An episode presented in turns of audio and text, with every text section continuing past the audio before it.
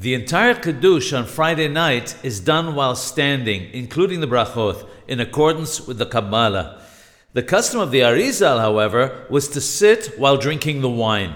The Ben Ish Chai mentions that there's no Kabbalistic reason at all for sitting while drinking. It's simply a question of etiquette.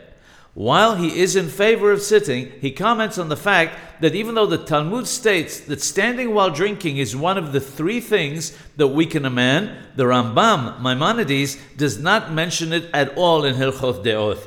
He states that this might be because the Rambam opines that all three are required for this to apply.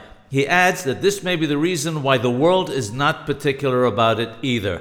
It should be noted that while many do have the custom of sitting down in order to drink the Kiddush, the prevalent custom of Babylonian Jews and others is to remain standing while drinking the wine.